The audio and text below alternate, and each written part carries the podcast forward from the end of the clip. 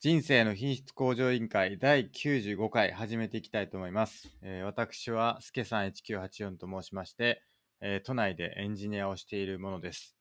で、えーと趣味は読書なんですけれども、最近あの買った本はですね、この最低限の単語力でも手っ取りをと手っ取り早く英語が話せるっていうですね、あの本を買いまして、これちょっとあの読んでいきたいなと思ってます。で、えっ、と、自己研鑽も趣味なんですけど、まあ、その一環としてですね、42東京というエンジニア養成スクールに通ってまして、あの今週末にあの次のステップに進むための試験があって、まあ、それをちょっとなんとか乗り越えなきゃいけないっていうので、まあ、最近ちょっと勉強というか、その対策をしてました。で、えっ、と、それでですね、ちょっと読書ができてないんですけれども、まあ今週末、なんとかそれ乗り切って、で、次のデッドラインがですね、12月末ぐらいにあるんですけど、まあ、ちょっとギリギリ感があるんで、早めにクリアしたいなって思ってます。で、えっ、と、バイブルはですね、1日外出力班長となってますので、どうぞよろしくお願いします。はい、D マゴットです。関東のとある会社で会社員やっております。哲学は大好きで、大学も哲学で卒業しました。最近はアドラーにドハマりしております。格闘技は大好きで、グラップリングっていう寝技の格闘技やっております。そして人生の目標は悟り悟りを開くことです。よろしくお願いします。よろしくお願いします。はい、えーそんな2人でですね、えっと時にゲストの方をお呼びして、えーどうすればですね人生を豊かにできるんだろうか品質を向上させられるんだろうかということを、まあ、議論してですね答えを見つけていくそんなポッドキャストになっております。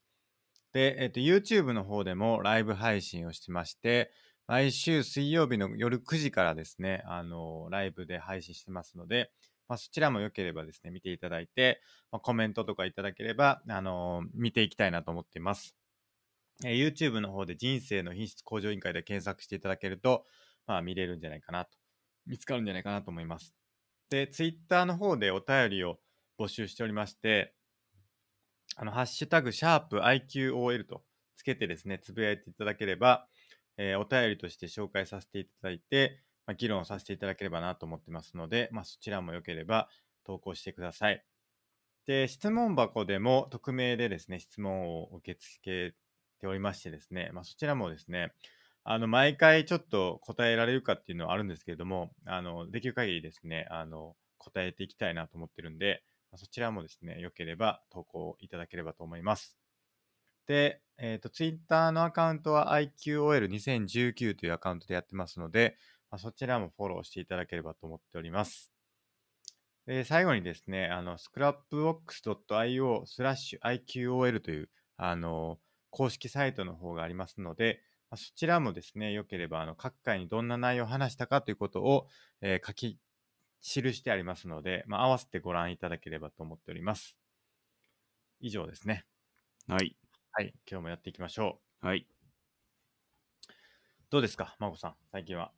最近は、あの、焼き芋の焼き方っていうノートを書いたんですけど、はい。あの、すけさんどうでしたいや、見ました。はい。あり。で参考になったというかね、はい。ちょっと見ていきますか、焼き芋。焼き芋出てこないな。フォロー、フォローから見たらいけんのかな。はい。どうやって見たらいいんですか ?D マゴットで調べればいいのかな。はい。あった。あったけど、あれは出てこないな。あ、来た来た。完全版、最高の焼き芋の焼き方ということでですね、はい。ちょっと書いていただいてます。これ一番ポイントはどこですかやっぱりさつまいも選びじゃないですかね。選びですか。はい。もう大体そこで分かれちゃうんですよね。うん。適した品種を選ぶかどうかで、それが大きいですね。これ僕ちょっと思ったんですけど、はい。しっとり系を選びましょうって書いてるじゃないですか。はい。これで も、マゴトさんの好みなんじゃないかなって思ったんですけど、あ北欧系の焼き芋が好きな人もいますよね、多分。ー、いや、でも、まあ、明らかに甘さは、あの、紅はるかとかの方が上なんで、まあ、甘ければいいのかという話もありますから。なんかネットで記事見る限り、焼き芋うんランキングとか言って、うん。あのランキングたまにあるんですけど、大体その紅はるかが1位なんですよね。はい。そのホクホク系美味しいですっていうのは、うん正直見たことないんで、なるほど。はい、そうです。逆にその北北系の方が好きですっていう人いたらあのぜひ聞いてみたいですねなるほど。はい僕も最近よくやってます。あのーネットで買ったんですよね。あのー焼き芋、紅はるかを。はいで、最近よくやってるんですけど、この前キャンプでも、先週かな先週末キャンプまた行ったんですけど、キャンプでも、あのやって、結構美味しかったですね、やっぱり。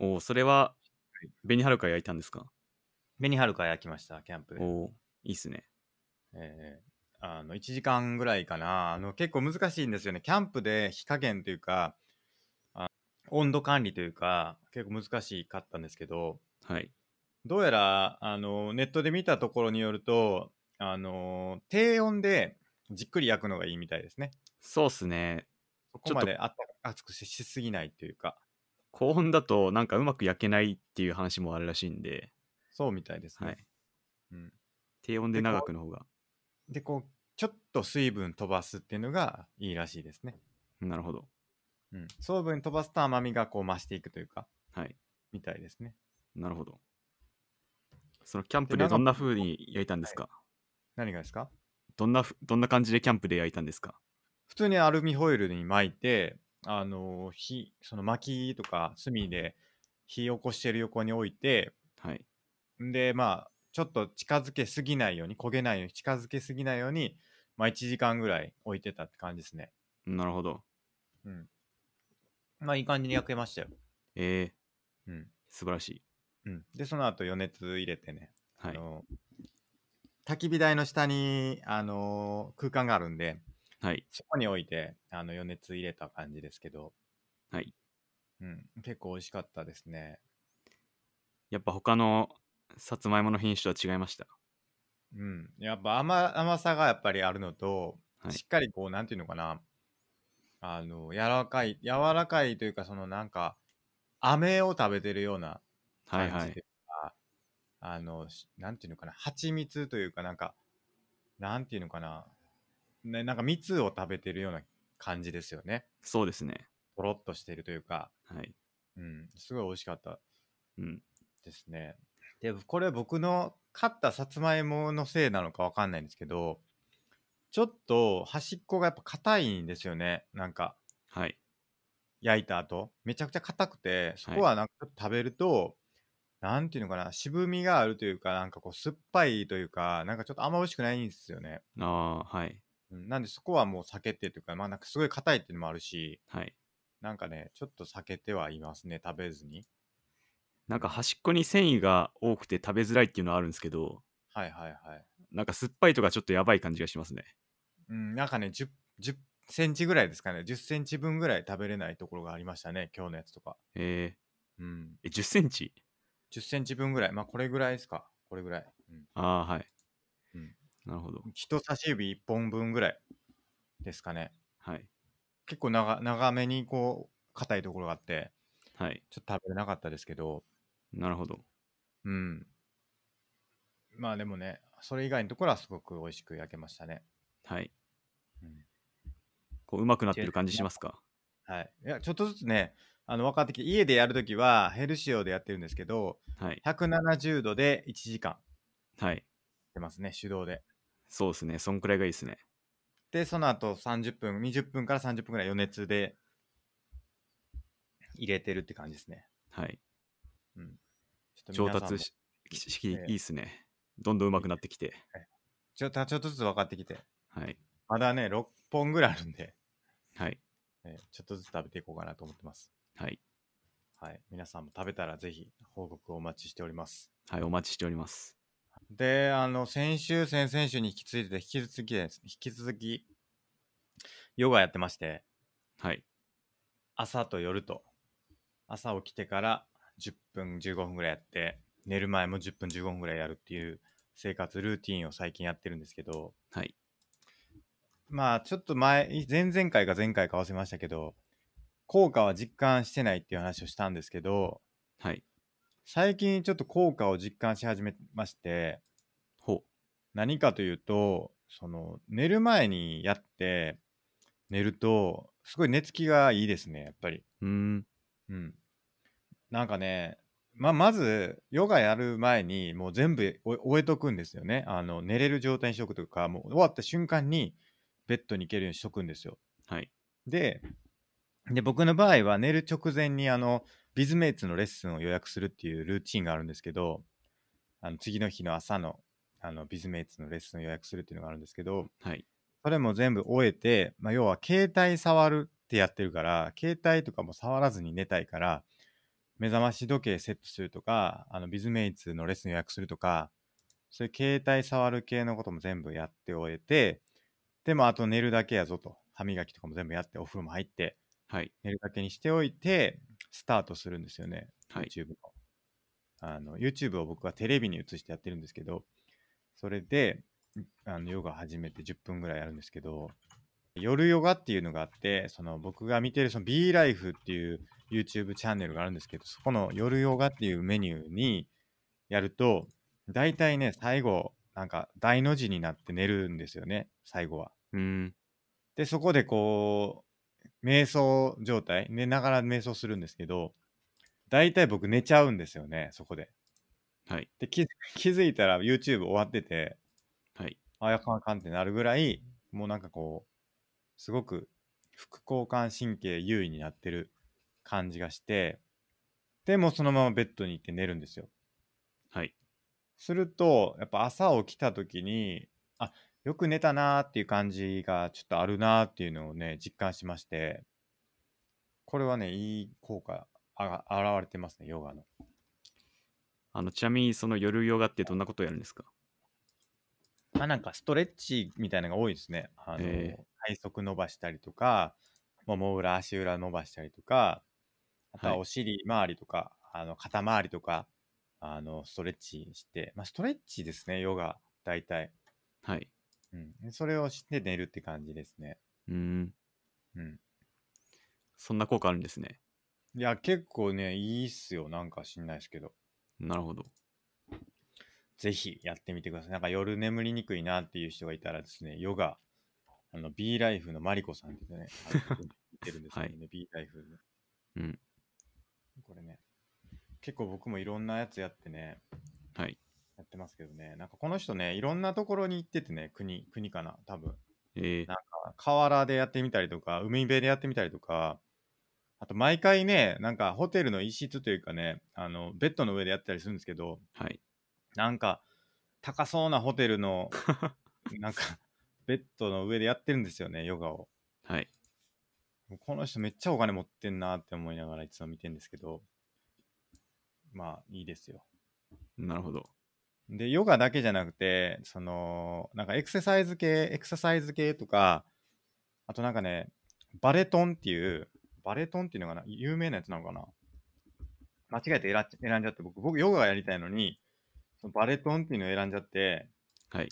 バレトンって何かというと、バレエのダンスみたいな、バレエとなんかエクササイズを組み合わせたようなやつなんですけど、えこれがね、僕、バレエとかやったことないから、難しいっすよ、めーうちゃーくん。ちゃ。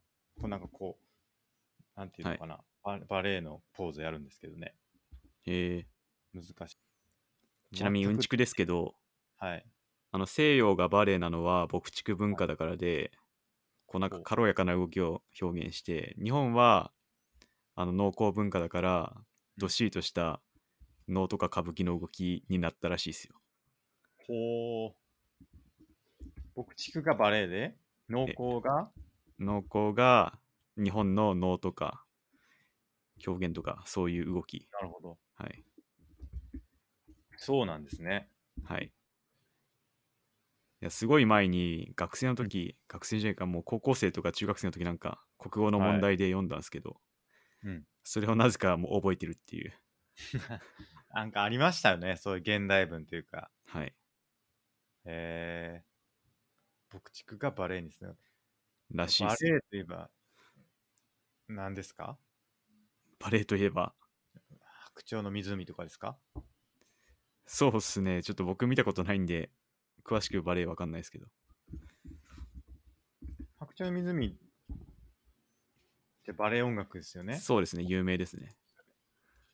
これ僕あのー学生時代にオーケストラ入ってた時にはいよく演奏しました。えあのーなな夏の演奏旅行っていうのがあってー、はい。その定番曲みたいなやつ「カルメン」だとか「白昼の湖」とかあと何があったかなまああとはえっ、とえっ、とえっ、とねソリソリ滑りのなんだっけソリスベリ。えっとね、えっと、音楽、あのね、有名なやつがあるんですよ。アンダーソンだ。そう、アンダーソン、ルロイ・アンダーソンの曲とか、結え構ー、知有らない。結構あの、ルロイ・アンダーソンってなんか面白い曲を書く人ですよ。なんかあの、タイプライターとか、あ知らん。ほう。なんかね、結構面白い。結構多分ね、絶対聞いたことあると思います。あの音楽。えめちゃくちゃ有名なやつが多いんで。ー、はい。まあとかねいろんな、まあ、そのよ有名な曲を、まあ、いろんなところに演奏するっていう全国いろんなとこ行って演奏するっていうのがあってでそれを演奏する代わりに止めてくれっていうなんかそのヒッチハイク的な感じのはい。イベントがあったんですよねえ大学時代のオーケストラでー、はい。例えばなんか東北の方行って東北でこう演奏する代わりにたいなんかまあ場所によるんですけどそれはその2回生の人の交渉力に あの委ねられてるんですけどはい。あのうまく交渉できたらちゃんとホテル1人1室ぐらい取れるんだけど、あまあ、うまくいかないと体育館でみんなで雑魚寝とかっていうので、まあ、それをこう演奏する代わりにその地方のその現地の人現地の人たちにサポートしてもらってなんかこう交流を図るみたいなやつがあってはい。それの一曲で、その白鳥の湖っていうのがあの毎回やってたんですけどこの白鳥の湖が一番ねあのなんていうのかなネックというかどこやったかななんかちょっとね難しいところがあるんですよねテンポが合わないというかずれるところが、そこをねよくあの練習した覚えがありますね全然関係ない、うんバレエねバレエ絶対やらへんやろなバレー、そうっすね。全然触れたことないっすね。うんやる機会なかったっすね。スケさん、ダンスしたことありますないですね。ない。ないことないですね。はい。あの、僕の前職の同僚の方が、はい。なんかね、アメリカでヒップホップやってた人で、すごい。その人にレッスンというかね、あの、やってもらってたというか、そのみんなで集まってやりましょうよって感じで、はい。まあ2回ぐらいかな、3回ぐらい行って、レバレ、あの、バレエじゃないわ、あの、ダンス教えてもらったことがありますね。でね、 その人ね、なんか、すごいダンスやるのはいいんですけど、毎回動画撮るんですよね。はい。で、気づいたら YouTube に上がってるって いう。じゃあ探せば、スケさんのダンスがどっかにああるってるこあとると思います、僕のダンス。えうん。あると思う、多分の。で、探したら出てくると思います。ちょっと今は探さないですけど。ー、はい。あの、やめて言うてんのに、絶対取ってんすよ。で、一応その、なんていうのかな、コラボじゃないですけど、その、今日やったことを、あの、やりましょう、成果発表しましょうっていうんで、一番はい最後に動画撮って、はい一、人ずつこう、ソロパートみたいなのもあって、はい。やるっていうんでね、あの、やってましたけどね。えやっぱ自分下手くそやなって思って見てましたけ ど、後から見返すと、ー、なるほど。うん、それぐらいですね、やってたのは。僕、持論があって、はい。格闘技が強い人はダンスがうまいと思ってるんですよね。ほあの、僕が好きな選手、ジオ・マルティネスっていう選手は昔ブレイクダンスやってて、う。うん。なんか多分通じるとこがあるんでしょうね。なんか体の使い方がうまいみたいな。はいはだからなんか僕も一度ダンス習ってみたいですね。い。なんかやっぱかっこいいですよね。ちゃんとうまく踊れると。はい。そうっすね。た多分ダンスやれば格闘技も強くなると思うんですよね。はいはいはい。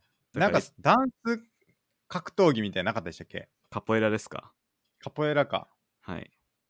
なんか鉄拳にできた覚えあるんですけど、鉄拳だったかな中に。エディですね。鉄エ拳のディかカポエラです。うん、僕よく使ってましたよ、あいつ。あ、そうなんですね。 AD。うん。エディ昔からいますからね。あの動き好きやったな。はい。カポエラもだからやっぱダンスから来てるわけですもんね。そうですね。ダンスと格闘技がまさに正面から融合したようなもんですね。うん。うん。なるほど。はいやりましょうよ、ダンス。やりたいですね、機会があったら。僕も習ったことはないんですけど、それぐらいしかないんですけど、はい。あの結婚式の余興で、なんかよくやりましたね。あの同期が結婚するってなったら、大体 AKB やるっていうのが恒例になってて、はい。なるほど。やよくやりましたね。フォーチュンクッキーとかですか。 2小節分ぐらいおよ踊るんですけど、はい。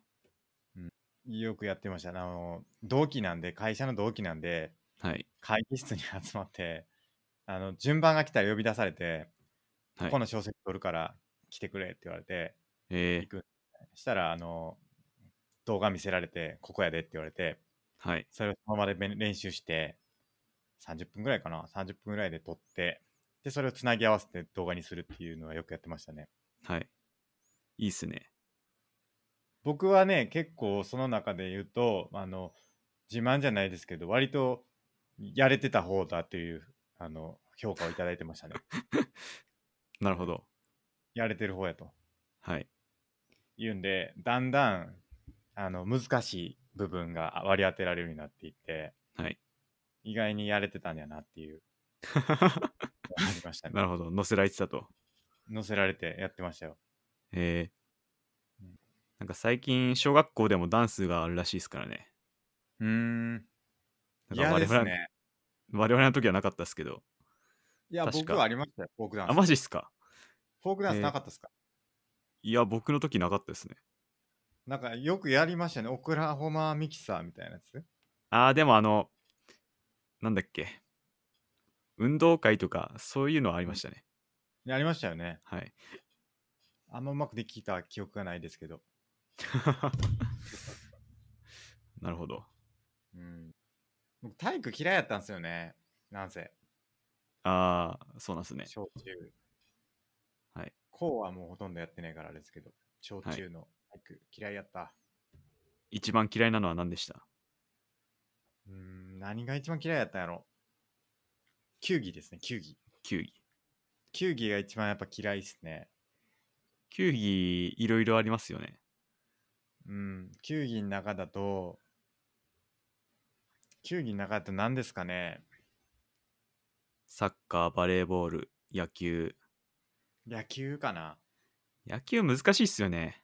うん。ボール飛んでくんなってずっと思ってましたもん。やあっぱり守備してるときは。ー野球ってなんか国民的スポーツですけど、あれ絶対難しいっすよ、野球。難しいですよ、あれ絶対難しい。ルール複雑だし。うん。な教わってないから、そうっすね教。わってないからできるわけないじゃないですか。とりあえずやってみてのスタイルだったんですか。うん大体、大体そうでしたよ。えー体育ってそうでしたよ、大体。なんか教わるっていう経験してないですもん。ああ、はなんかを、なんかこう、バスケットとかやるってなったら、はい。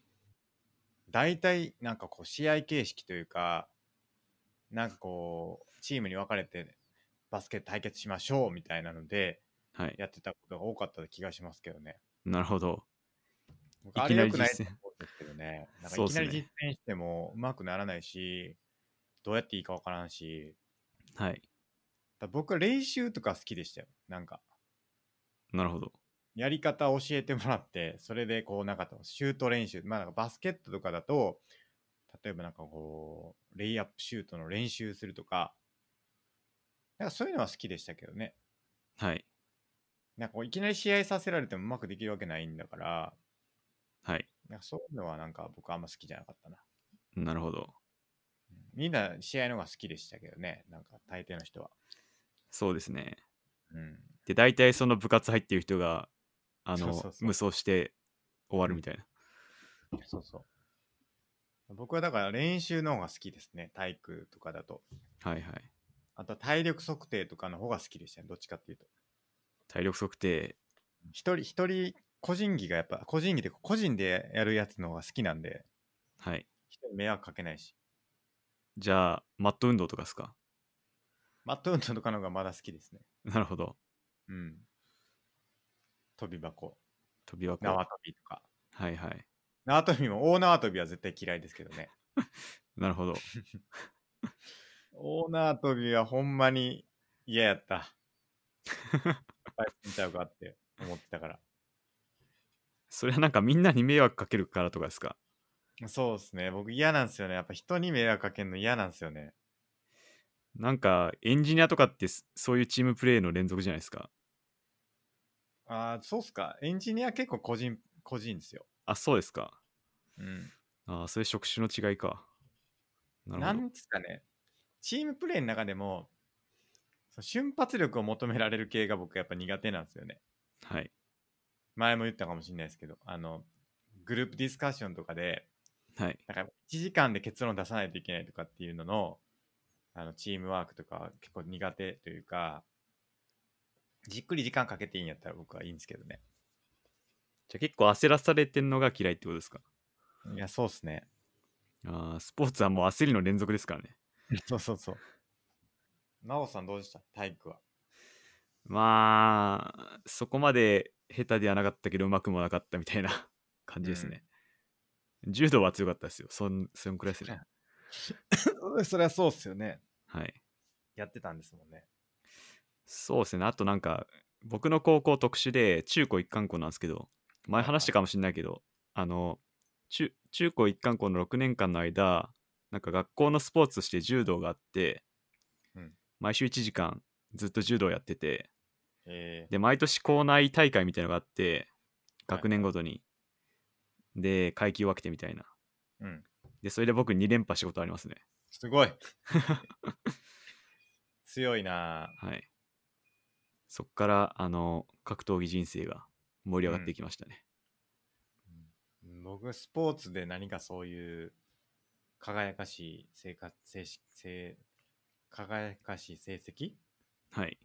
残した記憶全くないですねなんかスノボとかないんですかないですないか。ないですね一切一番今き、今聞かれて、こう、一番自信があるスポーツはって言われたら何ですかまあスノーボードですかまだああ。でもでも大したことないしなまあ、あスでもノ卓球も大してやってないからなまあスノボとかって大会とかないですもんね。あありますよあるんですかうん出たことないですけどね、それ出てみたらどうですかああ、スノボの大会はい。さどうなるんですかスノボの大会は。なんかね、前あのゲストで出てもらったナリさんっていう人がいるんですけど、はいはい。あの飛び込みで参加したって言ってました、大会に。はい。だから優勝したって言ってました。えーえ、飛び込みです参加して飛び込みで参加して、はい。まあ、6人ぐらいしかいなかったのかななんか、はい。すごい少なかったから飛び込みでも参加できたって言ってましたけど、それ優勝したって言ってましすげえ。た。スノうボまいっすね、ナンリさんも。ね、そうなんですよ。えスポーツかー、。どんなことやるんですかちなみにそのスノボの大会って。あの、ジャンプ台があって、ジャンプする。ああ。多分、基本は。いやなんか僕みたいな素人のイメージだとなんかテレビで見るハーフパイプとかしか、いやいや、あんな、あんな、すごくないですよ、多分。その、素人の大会は。えちょっとしたコブみたいなところで、ーはいジャンプしたりとか、まあ、ストレートジャンプですよ、多分、基本は。はいストレートジャンプして終わりだと思いますけど。うんまあ、一応その子で、こう、決めたら、すごいんじゃないですかなるほど、回ったりしたら。はいえでも、いますけどね、なんかやっぱ、ゲレンデには、そういうなんか、くるくるくるくる回ってる人、うお、すごいってなるけなりますけど、ー、はいそれぐらいできるようになったら僕もね、あの、スノーボード得意ですって言えますけど、全然そんなことないから、 はいまあ、まあ素人っていうか素人な、まあ、素人なんですけど、はいまあ、中級ぐらいですかね、多分。中級うん、中級者ぐらいですね、多分。なるほどなかなか難しいっすよ。いやなんか出てみてほしいっ すねどうなるの大か会出ますかなんかね、はい飛び込みで。はいぜひきまあ緊張しますね。僕も格闘技の大会、毎回もう、あの、口から心臓が出るくらい緊張しますもん。じゃあ、いきますか。今週のお便り。はい。えーっと、じゃあ、じゃあ一つ目僕いきますね。はい。えーエピソード93のモニター、僕のやつです。えそれ、これはお便りじゃなくて僕の意見です。あ、そうなんすか。これは僕で す。あ、そうなんですね。これから。はい。じゃあ、えーっと、違うのいきますね、えー心理学と哲学の違いは何なのでしょうか、噛み砕いて教えてくださいとのことです。教えてください。まあ、多分私の理解だと、はい心理学って実験の塊なんですよね。あの、なんか大学で、スケさん、その心理学のバイトとかなかったですかバイトなんか僕よくあったんですけど、心理学の実験するから、それやってくれたら500円のあの図書券あげるよみたいな。いやー、やったことないですね。なんか僕の時よくあってこうモニターに何かが映されて直感的に思った方をこう選んでくださいみたいな、そういう実験がたくさんあって、はいまあ、基本的に心理学っていうのはそういうあの実験の塊なんですけど、うん。まあ、哲学ってそういう実験はしなくてあの、うんうん本当考えて考えてっていう感じなんでうん。でアドラー心理学は結構哲学とかぶってる気がしててうん。あのメンタル有名なメンタリスト DAIGO さんも言ってましたけど、うんなんかアドラー心理学ちょっと哲学っぽいんですけどみたいなこと言ってて、うん。まあ、まさにそうなんですよね、うーん結、構、まさ、あの最近のアドラー、まあ、アドラーの後継者たちがまとめてったのも結構哲学チックなものが多いと僕は思ってて、うんまあ、なんでまあその哲学と心理学の違いは何かって聞かれたら心理学は実験の繰り返しで哲学は考えるっていう感じだと私は思ってます。なるほど。はい。実験ってことは、はい。うんつまり、機能と演疫の違いみたいなところですかちょっと違う。まあそんな感じですね。てか哲学は演疫ってことですか、そうだと思います。うん。なんで、心理学はき昨日の塊ですね。うんうんうん。はい。あれもやったんですかじゃあ、そのバイトで。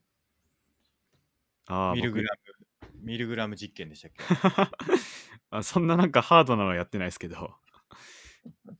ミルグラム実験はすごいハードですけど、まあ、多少のほんと数十分で終わるようなバイトを結構やりましたね。うんうん。はい。こうミルグラム実験はちょっとやってみてほしいですけど ね。まあ、そうですね出たらもうあれでしょうけど。いやーでもあそこでノーって言えんのはうん。どうなんですかね。ちょっと僕もあんまりノーって言えんのかって自信がないですね。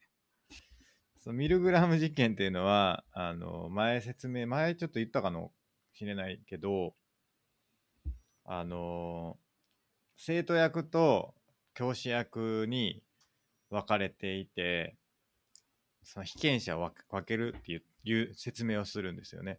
で、はいその学習における罰の効果を測定するものだと説明されて、まあ、各実験協力者がくじ引きで教師役と生徒役になるとされてますと。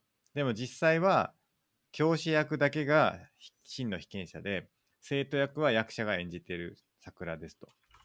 っていう中であの被験者はそのまずその問題を生徒が、まま、問題間違えたらその45ボルトの電気ショックを与えてで次また間違えたら15ボルトずつどんどんどんどん上げていくように指示されていてでまあ最初にちょっと45ボルトの電気ショックを受けてどれぐらい痛いんかっていうのを体験させられるんだけれどもそれでこう生徒役のその桜の人がどんどんどんどん間違えまくってどんどんどんボルトが上がっていくと一応その何ボルトだとどれぐらい痛いかみたいなのが書かれていてで一定のボルトなんか400ボルトぐらいになると命の危険があるぐらいっていうふうに書かれてるんだけれどもそこでなんだろう生その教師役の人は、まあ、やめやめたいという人はおるいるんだけれども、まあ、それは別にこの実験を続けてくださいっていうその監督者の人がすごく言ってくると。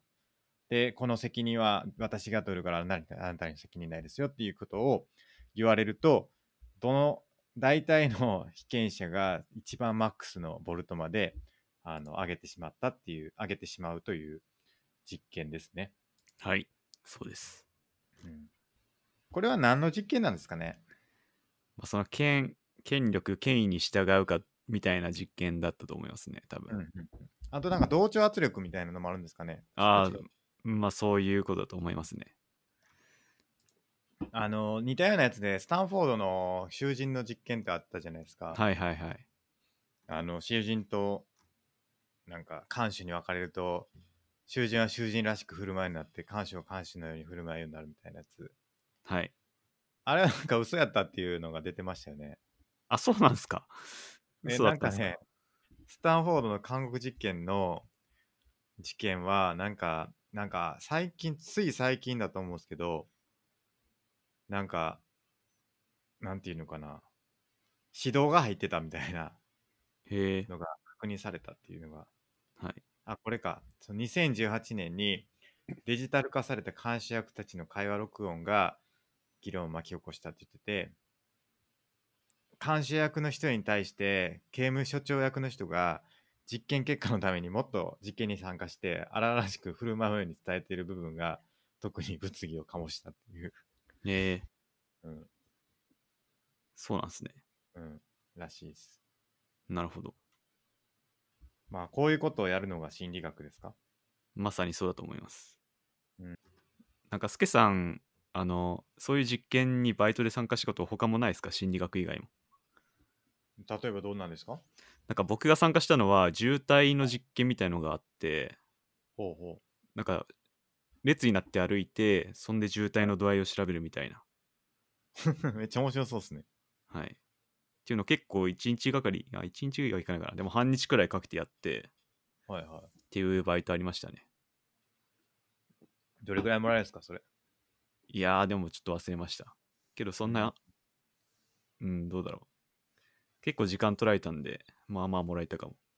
渋滞の実験、は渋い滞の、なんか、どういはういふうに緩和するかとか、そういうってことですか、なんかまず列を作って、前の人が歩き出して、みたいな。はいで、そんでついてったら、どんくらいこう、なんか、後ろに影響があるかとか、はい、はいはい。みんな一斉に歩き出したらどうかとか、はいはい。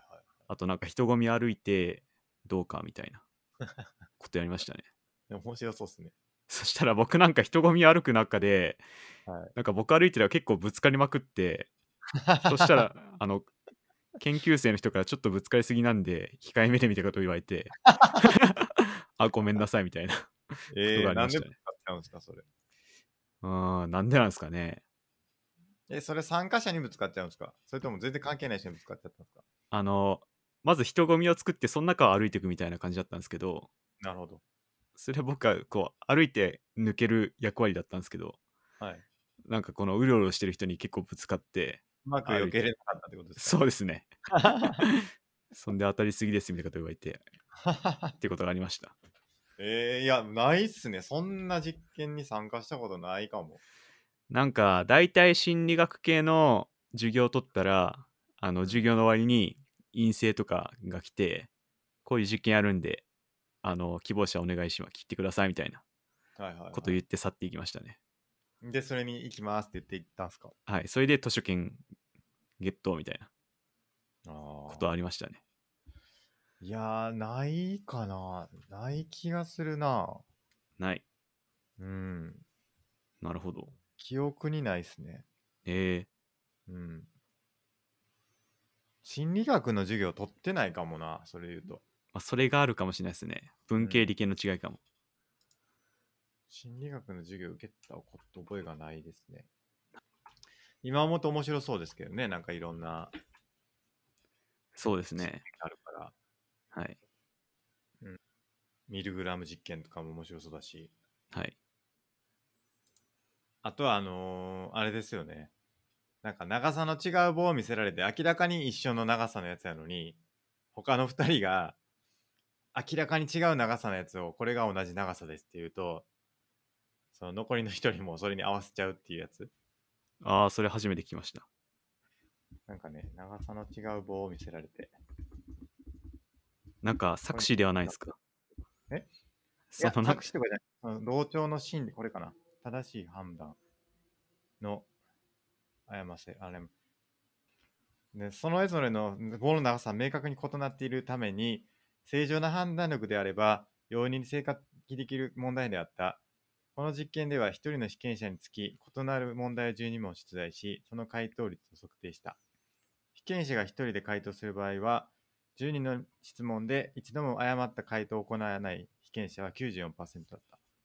次に、被験者に回答させる前に7人の桜に、被験者の目の前で正解でない同じ棒を回答させた後に、被験者に回答を行わせると、12回の質問で一度も誤った回答を行わなかった被験者は10 26%になった。 まあ、同調圧力ですね、完全に。へえこれは。そとんいうなこんな違うのに うん、え僕は自信ありますよ、これ。えそれでも違うでしょっていう自信ですかいう自信あります。おおーわかんないけど。素晴らしい僕、小学校の時に、あのーすごい覚えがあるんですよ、これ。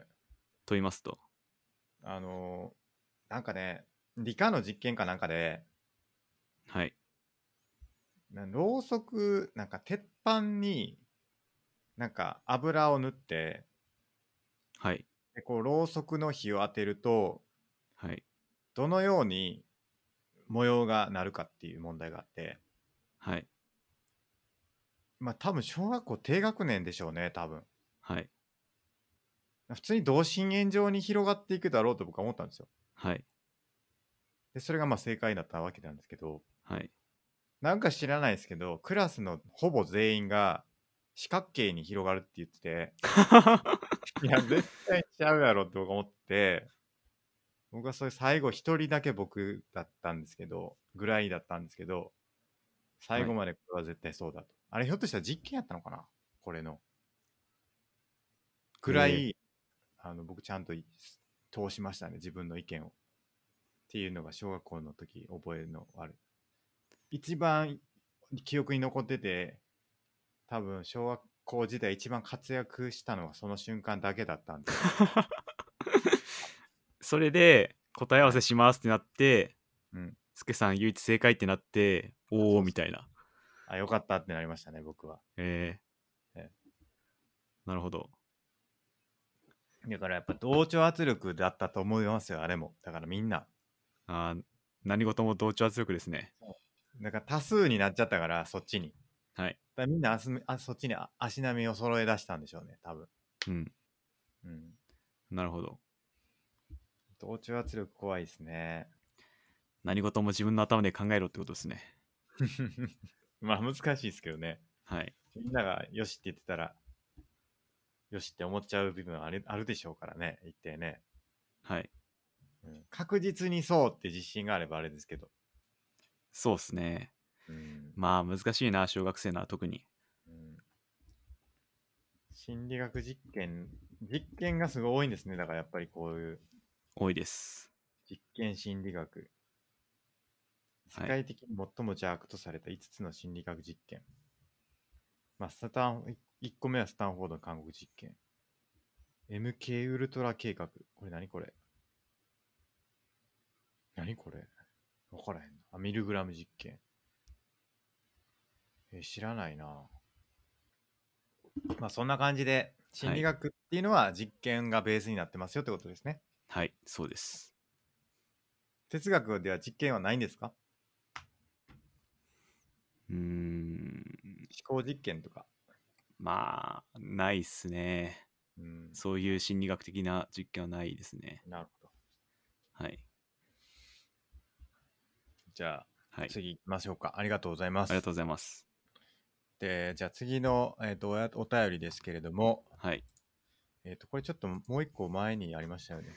そうだありまししたねた。買ってもらってます。ちょっとログをたどってま出てすくるかなあの、掃除の話が、前回前回っすか掃除の話したの。前回ですね確かうん。前回話した掃除のやつを見たというのでお便りいただいたんですけれども、はいあのハイデガーの世界的内在の元ネタっていうのが、まあ、掃除って言われててあのこの方が私はハイデガー好きなんですが近頃再建近頃再発見されたことみたいですっていうことで教えていただきましたはい。ありがとうございますありがとうございます。まあそもそも世界的内在って何すかっていう感じなんですけど世界内存在ですか。世界内存在あこれか世界内存在かはい。これがあれですか胡蝶のなんとかってやつですかあー、どうだろうな。ちょっと詳しくは分かんないですね。胡蝶の夢の話ですかちょっと違うのかなんか、ハイデガーの世界内存在っていうのは、うんなんか、ちょっと僕も詳しく分かってないですけど、うんなんか今までの考え方って、自分と世界がこう対立して存在してたんっていう考え方らしかったんですけど、なはい。じゃなくて世界の中に自分がいますよみたいな感じのことを言ってた気がしますね。 それはどういう意味ですかまあ、それ何なんですかねちょっと詳しく分かんないですけど世界内存在。このブログが出てきますね。掃除とは世界ハイデガーの世界内存在。はい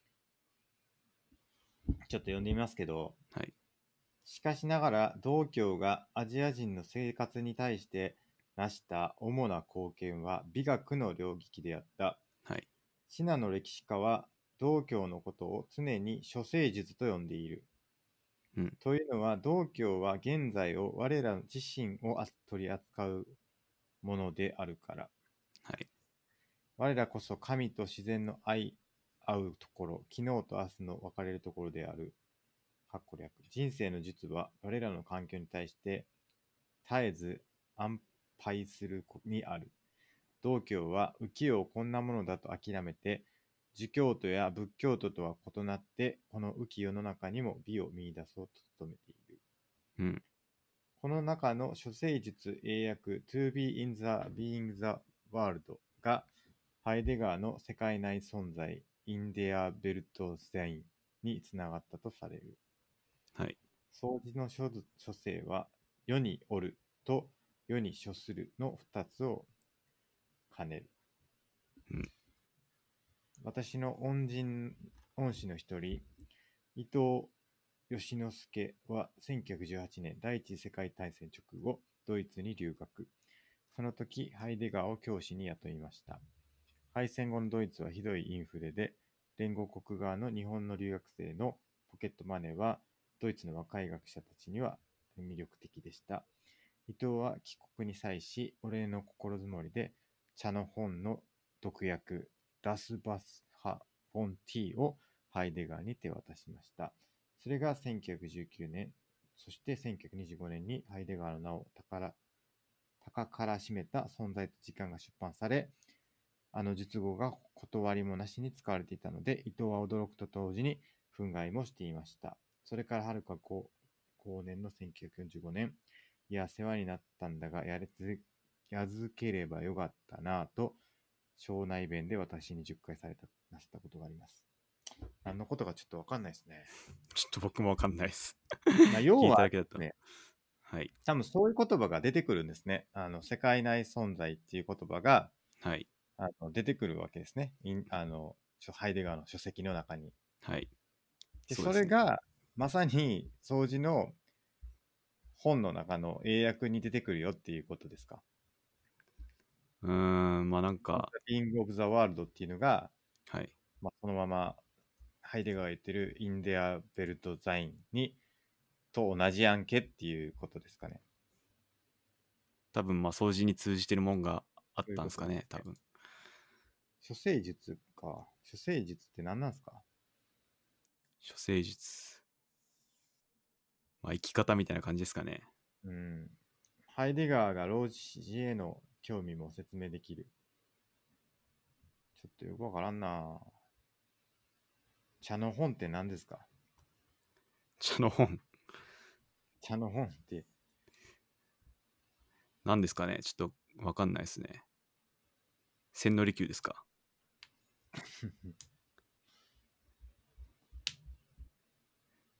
岡倉はい角さん、角蔵これが掃除の本なんですかね。えー、っと、どれですかどうなんですかねあの本、あの本書いてあるわ。The Book, The Book of Tea。そのままっすね。そういえばなんか、こああのー。はいいただいたブログにもちらっと書いてるんですけど、はい。あはい、のさ茶道にはキリスト教の影響が入ってるらしいですね。へえ。その儀どういう式みたいなっはいはいはい。ていう説がありますね。あ、これか。とはいえってやつ。はい。とはいえ、茶道にキリシタンの洗礼の儀式が影響を与えたという説もある。はい。影響はどちらか一方のものではなくて、総合的なんじゃないかというふうに書いてます。これ、たまたまですけど、はい。この茶の本っていうのが、ニトベ稲造の武士道と並んで、明治期に日本人が英語で書いた著書として重要であるうん。って書いてありますね。初耳でした。うん。初耳でした、僕も。茶の本。なるほど。だ原文が英語なんですね。は The い。 Book of Tea っていう。はい、茶道を紹介する本ってことか。そうですね。ウィキペディアによると。うんうんうん。はい。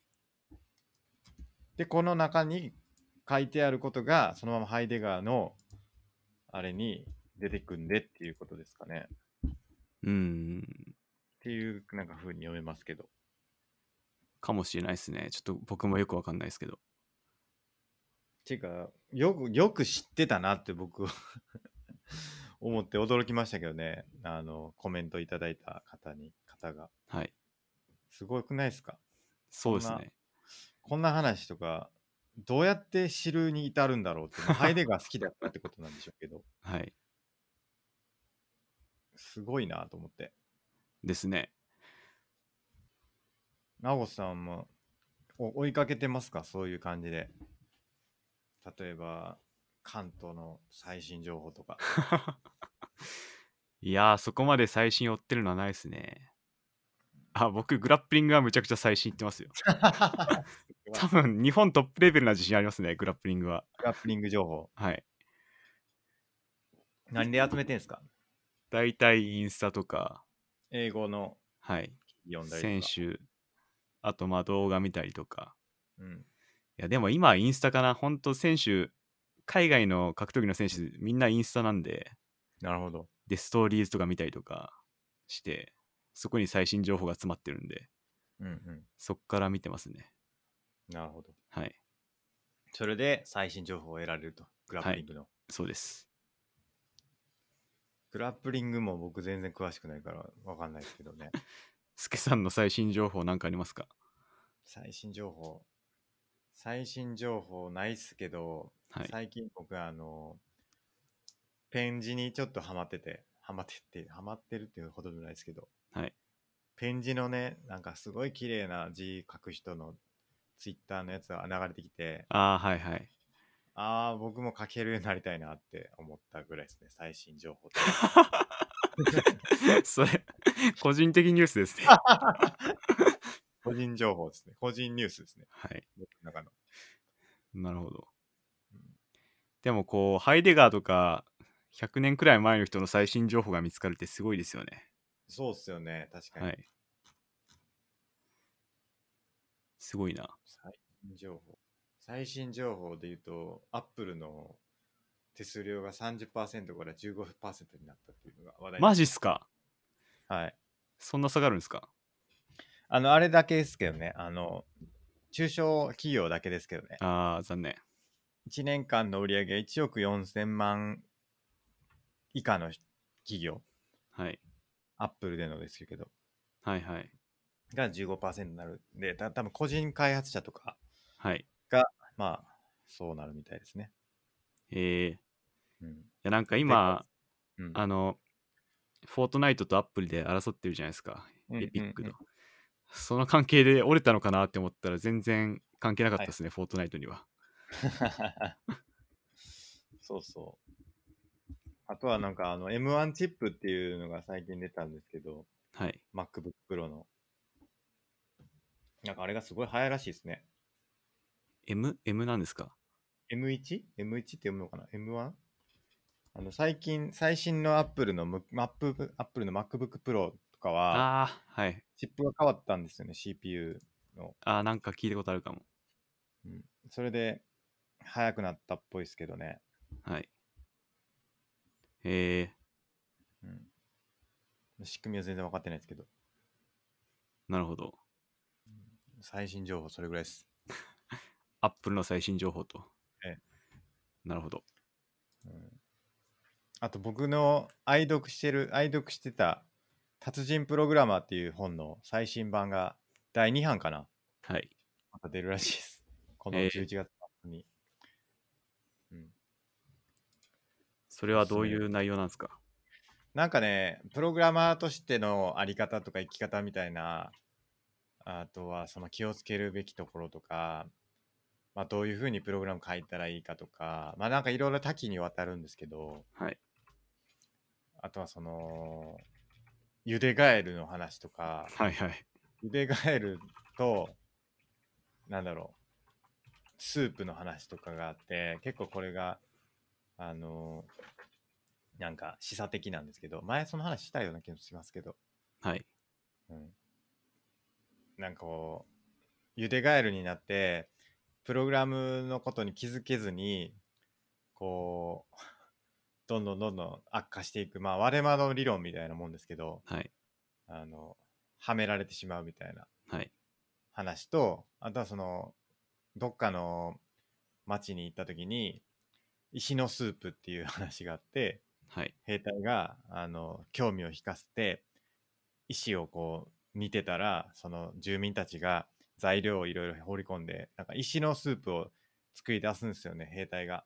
はい。それを見た村民の人村の人たちが何をしてるんだって言っていやこれ石のスープといってすごい美味しいスープなんだけれどもここにあの野菜が入るともうちょっと美味しくなるんだって言ってじゃあその村人の人たちがその騙されてそれをどんどん材料を放り込んで最終的に石を取っ払って普通のスープが出来上がるっていうあのととそれはなんかうまくこう石っていうものを触媒にしてあのいいものを作り上げるあの教訓となってるんだけれどもそれがあのゆでガエルの話と結構えっ、となんだろう同じような話で良しとするポジティブに捉えることもできるしネガティブと捉えることもできるんだみたいなそういうなんかちょっと教訓めいた話とかなんかいろんな話が載ってるんですけど、はい。まあ、結構面白い本であのそれの審判が出ますね第2版がなるほど。僕もチャンスあったら読んでみようかな。面白いですよはい。あと明日あれですね桃鉄の最新版が出ます ね明日、えええちょっとやりたいなと思ってます。ー、桃鉄好きなんですか桃鉄好きっていうか、昔よくやりましたけど、友達とうん。 99年で。 99年でだいたい30年ぐらいするとはい飽。きてくるっていうやつ。なるほど。い、とことよくやったんですけど、はい。だいたいね、いとこね、京都を取ると怒り出すんですよね。それはなぜですか京都って強いんですよ、確か。え桃鉄なんかね、収益率高くて、ー、はい。なんか強い、強いんですよね、京都。えで、ちょっと高額物件が多いから、ー、は京都をい。取ると結構でかいんですけど、は確い。か。でそ京都取るとおこ怒ります。怒りますというか、京都を、なんか こう接待プレイじゃないですけど、あの京都を買ってもらって、気持ちよくプレイしてもらう必要がある。絶対プレイ。接待プレイあるんですよね。やっぱね、いとこ同士って言ってもね。はい。そのいとこの方はおいくつなんですかあ、僕の一個上ですね。一個目でね 一個目で接待プレイなんですかやっぱり、あのやってると、やっぱ機嫌悪くなるから、はい。なんかうまくいかないと。ああ、はい。うん、で僕らも別にそんな勝ちたいとかって思わないから、はい。まあ、楽しくやりたいっていうのがあるから、はい。まあ、楽しんでもらおうっていうか、まあ、接待というちょっと違うんですけどねなんかなんかやっぱ不機嫌になられるとちょっとやりにくいなっていうのがあるんであそれやったらちょっと気持ちよく遊んでもらおうっていう心はよく働きましたね。ちょっと機嫌で周りをコントロールするのはライフスタイルが歪んでますね。 まあまあそうとも捉えられなくはないんですけどね。はい。うんまあうん楽しく遊びましょうよっていう感じですね、僕からすると。はい。うん、なるほど。だ対戦系はちょっとね、やっぱり危険ですよね、やっぱり。あの、なんだっけ。よく友情破壊ゲームと言われてるのなんなんドでしたカっポンっけすかえドカポンっすかドカポンでしたっけ桃鉄もなんか言われてる気がしドカますポンね。 321じゃないですか。イタストイタスト。ドカポンが出てきましたね、やっぱり。ドカポンは僕好きでしたね。えドカポン321よくやりましたけど。ー、あーややりました、ドカポン。いや、僕やったことないかもしれないですね。あ、マジですかめちゃくちゃはい面白いですよ。RPG なんですけどね、ボードゲームと RPG ぶつけあのくっつけたようなやつで、 ええーこれめっちゃ面白いです。ー、確かに友情破壊ゲームっつったら、 ドカポンと、あと、桃鉄が上に出てイきまタすスねト。も出てくるんじゃないですかイタストも一応入ってましたね。僕やっぱこの辺めっちゃ好きなんですよね。イタスト、はいイ。タスト、ドカポン、桃鉄。あとね、すごいマニマイナーなゲームなんですタマタワードリームっていう、あの、なんて言ったらいいのかな、アクワイアっていうゲーム、ボードゲームがあるんですけど、それとよく似たゲームなんですけど、はい。アクアイヤーやったかななんか、まあ、要は、はい。あの、会社作って、はい。それをなんかでかくするっていうゲームなんですけど、えそれとかもすごい面白かったですね。ー、あと、モノポリーとかモノポリ出ていいっすね出てきましたね。はい。あとあのーあとね、すごい僕好きやったやつがあって、天空のレストランっていう やつがあって、はい。それすげえ面白いんで、もう今はプレイステーションでしかないから、なかなか遊べないですけどね、はい。あの料理をみんなで作るんですけど、はい。あの自分の鍋をみんな持ってて、はい。で、その自分の鍋に食材を入れていくんですよ。なんか止まったマス目で食材もらえるから、なんかこう、もらえて、自分の鍋のに入れて、あの、いい食事をこう完成させ、いいい料理を完成させるんですけど、はい。なんかいらん食材来た時に他の人の 鍋に入れられて、はい。あの他の人の鍋が、あの鍋っていうか料理が、あの、闇鍋になるっていう、それでこう、破壊なんですけど、 はい。あの勝手になんかね、カエルの足とか入れられて、あの闇鍋になっちゃうっていう、そういへうえゲームがあったんですけど、それもすごい面白かったですね。スケさん、友情破壊ゲーム好きなんですか いや、そういうわけじゃないです。僕、友情破壊ゲームをみんななと仲良くやるのが好きで したね。なるほど。あ、やめとこうっていう、その、なんていう、あ、それは分かってるやんな、みたいはな。い。その、これはややった、超えたらあかんところやんなっていうのを、ああ、はい。暗黙の了解ですよ。だから要は、対コンピューターでやろうなっていう。なるほど。あのこ人間同士ではそういうバトルはやめとこうぜっていう、そういうスタンスでしたね。その了解があった上でやったってことですね。あそれでやるならいいですね。だから、コンピューターはボコボコにしますよ、そりゃ。ほでも、人間同士はもう最後の最後だけですよ、やるとしても。う。はい。そこまでは仲良くやろうよっていうスタンスでしたね。うーん。なるほど。いや、ボードゲームが好きなんで、はい。えー楽しみですね、明日の。結構普通のボードゲームを友情破壊系多くないですかあー、そんなことないですよ。あ、そうですか。うん。なるほど。なんかマもジで喧嘩する系って、LOL が一番じゃないですか。ロールはそうっすね。うん、なんか、あれで友情を破壊してる人いるやろなって思って見てますけど。まあ、友情破壊して人格も破壊してる人いますか らね。すごいですね、それは。 はい。だって、なん、なんていうかな、もう、なんていうか、罵声を飛ばしまくってるわけじゃないですか。仲間に対しても。はい。どうしてしまったんだというか、うん。うん、な仲良くやろうよって僕は思っちゃいますけどね。ちょっとまずやっぱ、特殊な訓練を受けてからじゃないと、ロールはややんない方がいいかもしれないですね。 アドラアドラーちゃんとマスターしてからの方がいいですか はい。その方がいいかもしれないです。特殊な訓練。はい。いや、でもやってる人みんな特殊な訓練を受けてないから、はい。えらいことになってますよね。そうですね、なっちゃってますね。うん。そのフォートナイト、さっき話題にあったフォートナイトとかどうなんですかフォートナイトなは、まだまだロリよりはマシな気がしますね。なるほど。はい。何がそうさせるんですか、ロールは。味方を攻めがちなのが、ななんでそうなっちゃうんですかなだって5対5のはい。チーム戦なわけじゃないですか。はい。それだけで言ったらバスケットボールと何ら変わらないわけですけど、はい。やっぱりその見知らぬ人だが味方だからなんですかね。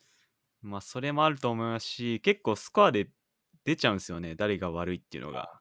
貢献してるか貢献してないか。はい。その、ほどデスを重ねてる人が悪いって見えちゃうし、なるほど、なるほど。、はいい。い面いい面も見えるし、悪い面も見えちゃうのが良くないってことですかね。そうですね。でもそれがあるからこそ流行ってるんじゃないですかね、多分。まあ、そういう面もあるかもしれないです。ですよね。でもそれ、あれが全部スコア見えてなかったら、ここまで流行んなかったですよね。かもしれないですね。うん。やっぱりその自己顕示欲じゃないですけど、はい。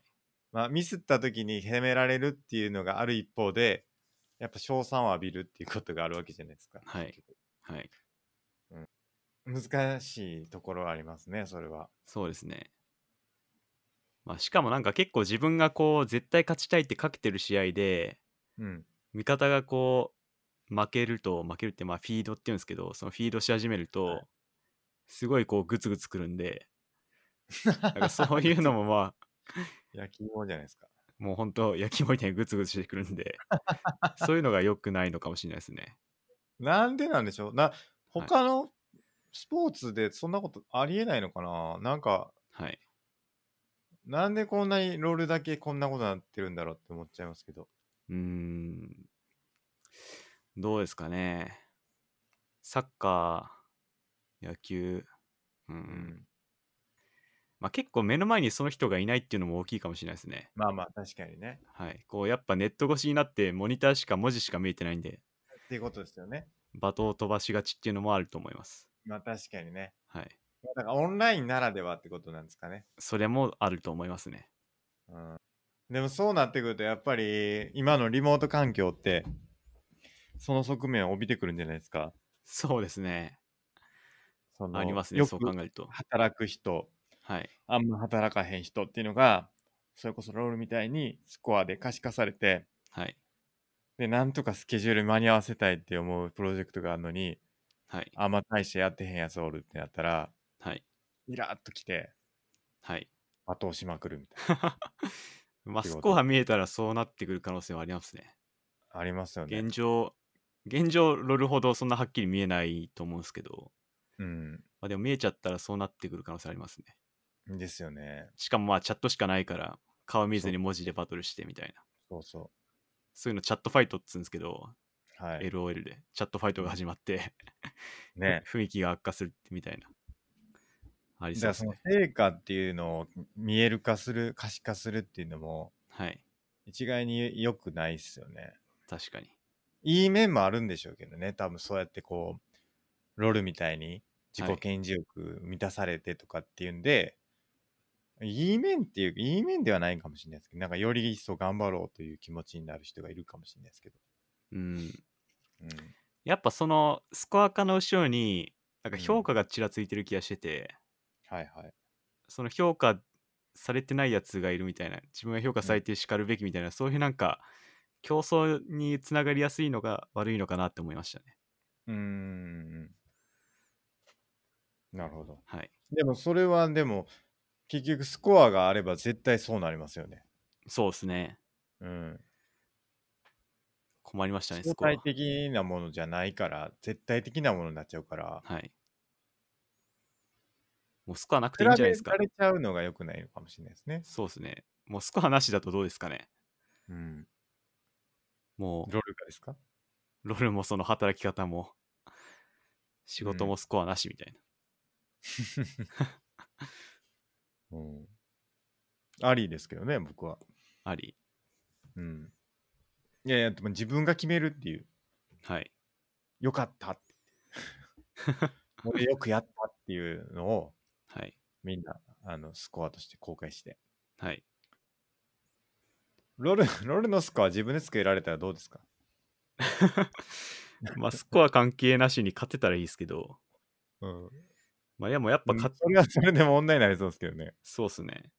いや、お前全然そんな良くなかったからみたいなはい。こと言われるわけですよね、多分。その、キルです、アシストって、まあ、KDA って言うんですけど、それがイコールほぼスコアになっちゃってて、うんうんまあ、それがシステマチックに数えられる以上、うん。なんか自分でつけることが難しいのかなって思いましたね。まあそうですよね。はい。だからその、でやっぱりその、明確すぎるんですよ、結局。はい。死んだ、生きたっていう、なんかこう、01じゃないですか、結局。はい。そうじゃなくて、死にかけてるとか、はい。なんかこう、すごい曖昧な状態をずっとこう、表現し続ければ、うんなかなか難しくなってくるんじゃないですかね、スコアも。すねまあでもそれでも結局ダメージとかでスコアができちゃうから、はい。ゲームってやっぱりスコア化しやすいっていうのが、まあ面白さのポイントなんでしょうね。そうですね。それが、なんだろうな、研究のしがいとか深みになっていくのもわかるんですけど、うん、まあ悪い面、まあその、チャットファイトしちゃうとか、そういうところにもつながっちゃうっていうのが現状ですね。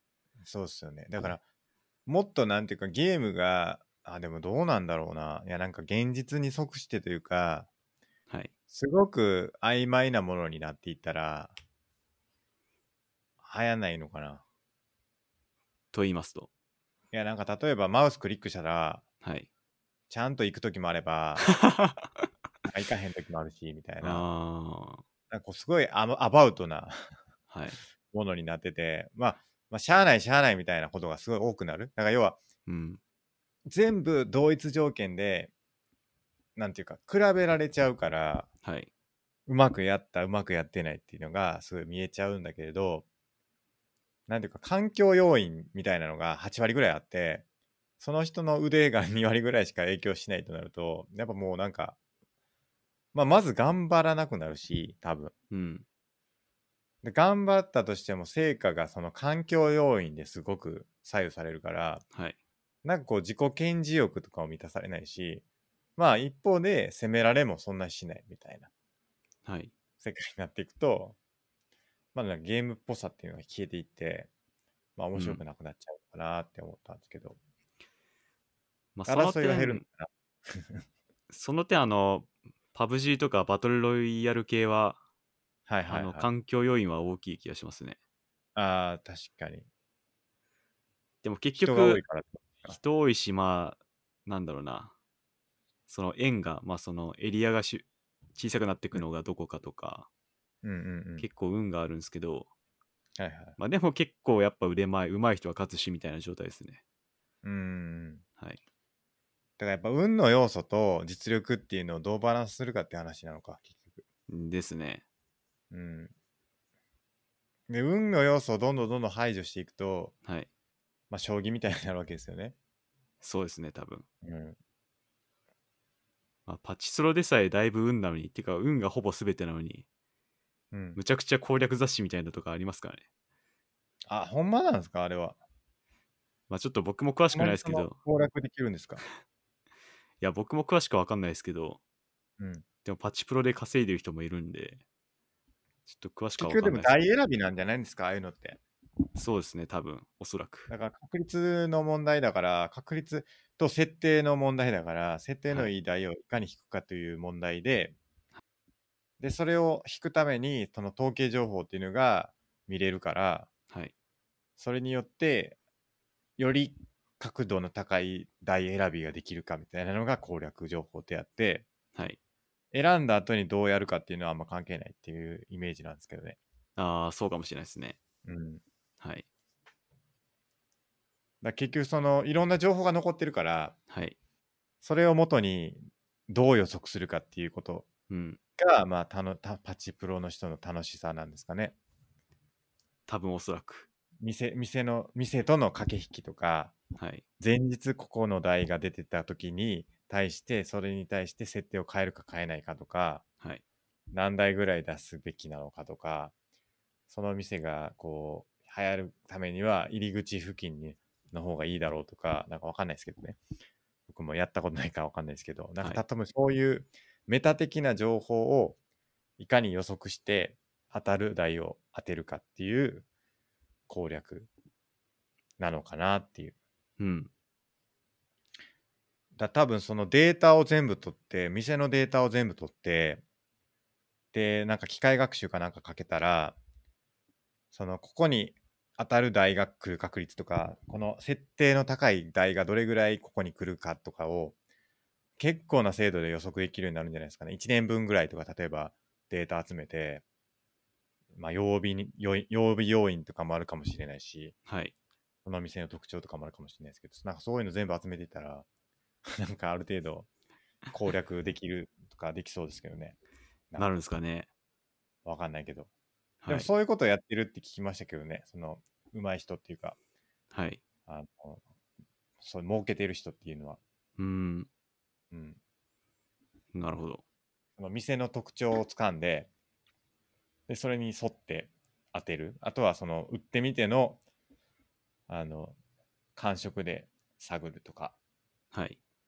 なんかそう、調査とかが全てだみたいなこと言ってましたけど、感触でわかるんですね。わかるんじゃないですか。やっぱ確率だから、そのことをよく知ってれば、こういうふうに当たるときは何パーセントぐらいだろうとかっていうのがなんとなく分かってくるんじゃないですか。うーん。でそれで台変えたりとかするんじゃない ですか。知らないけど。なるほど。何回回してみてどうだったかとかをデータで取って、はい。あ大体6割ぐらい当たってるなとかっていうのでやってんじゃないですかね。うん。多分ですけど。なるほど。何の話でしたっけ最新情報の話からですね。何の話してるか全然わからなくなっちゃいましたね。はい。マジで。もう時間ですか、そろそろ。そして。今、ええそうっすね。いい時間ですね、結構。どうしちょまっすと一か個だけ僕言っていいですか。はい。前回っていうか前々回、エピソード93の森田療法の話があったじゃないですか。はい。で、あの、べき思考、まあ、とらわれないようにしましょうっていうのがあって、はい。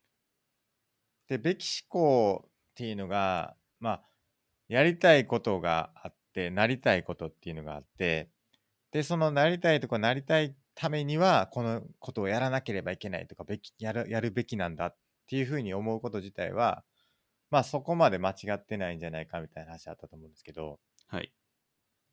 で、それをね、あの、この前編集してて思ったんですけど、これすごいあの最近見た動画で、あの、同じようなこと言ってる人がいたんで、それをちょっと紹介したいんですけど、はい。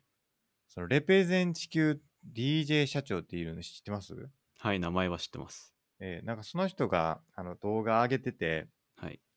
最後の動画だって言って、上げてたやつが、なんか、まあ、ツイッターで回ってきたんで僕も見たんですけど、はい。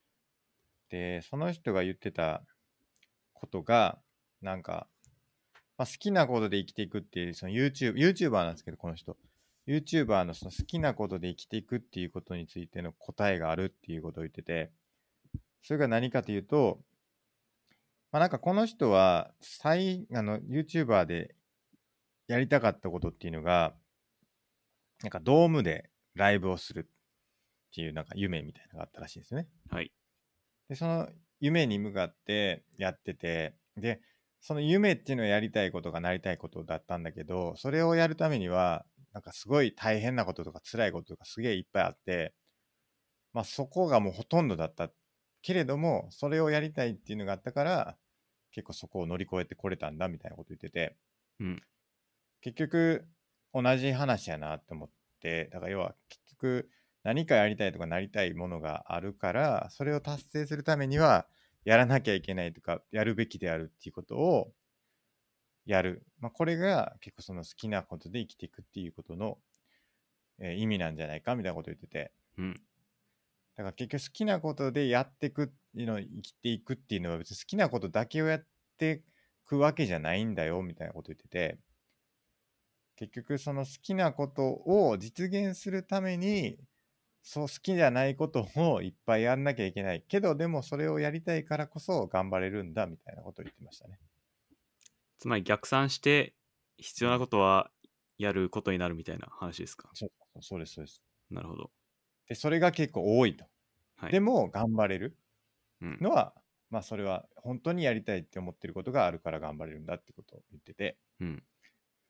でまあその人がちょっと言ってたのはあとは結構今の世の中の人たちっていうのは別に好きなこととかやりたいこととかはないにもかかわらずそのやりたくないこと仕事だとかまあなんかなんていうんですかまあやりたくないことを我慢してやってるはい。人っていうのが結構多いんじゃないかみたいなでもそれでも頑張れてるっていうのはすごいことだよねって言っててうん。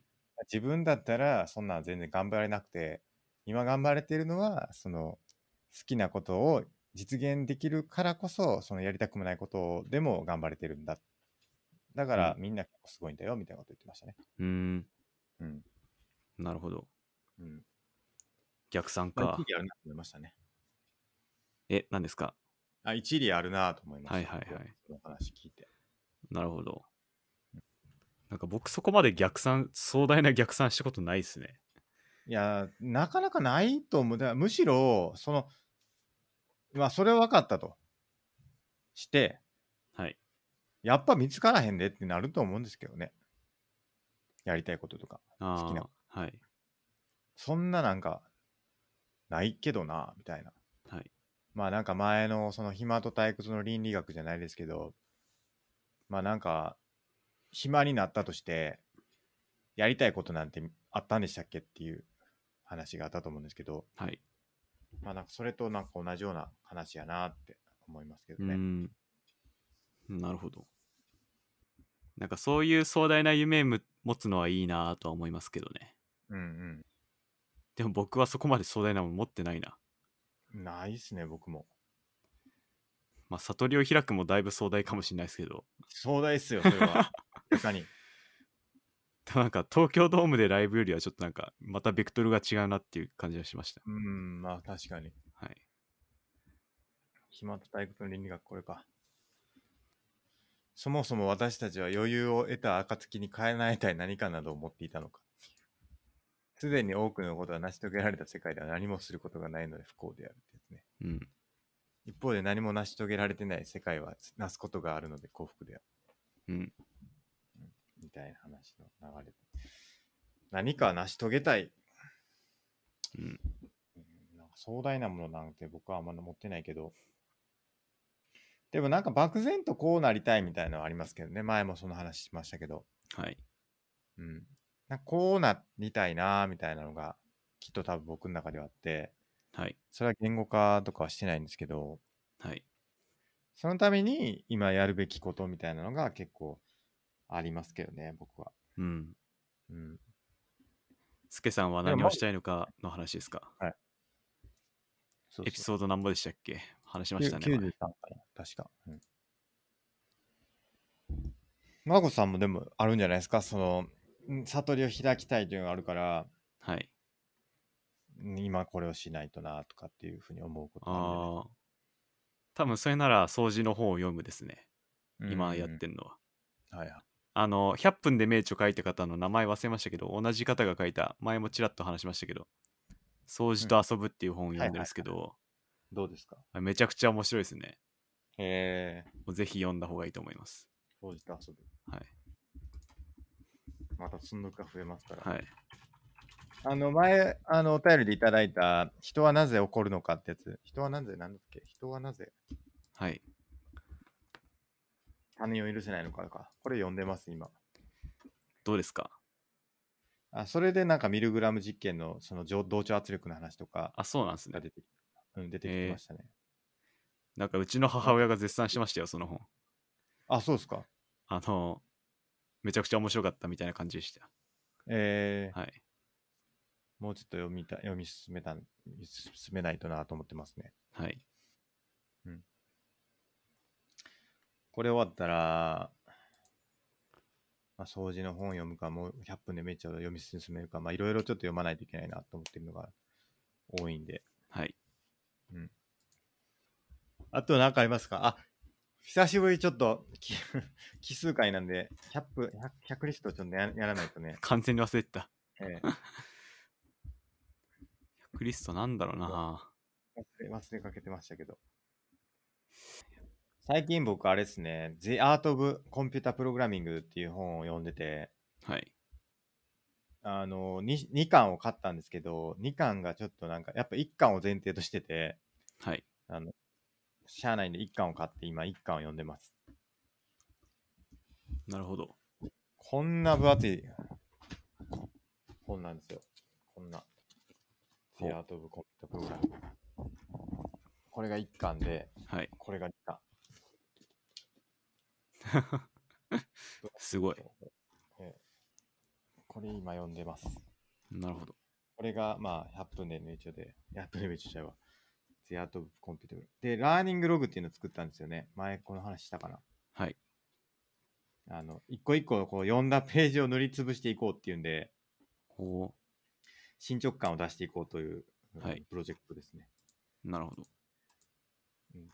まあ、で、1ページでも読んだら、こう、塗りつぶしていこうっていうのをやってね、ちょっとはいでも読んでいこうと思ってやってます。これ作るのも大変そうですね。なんか。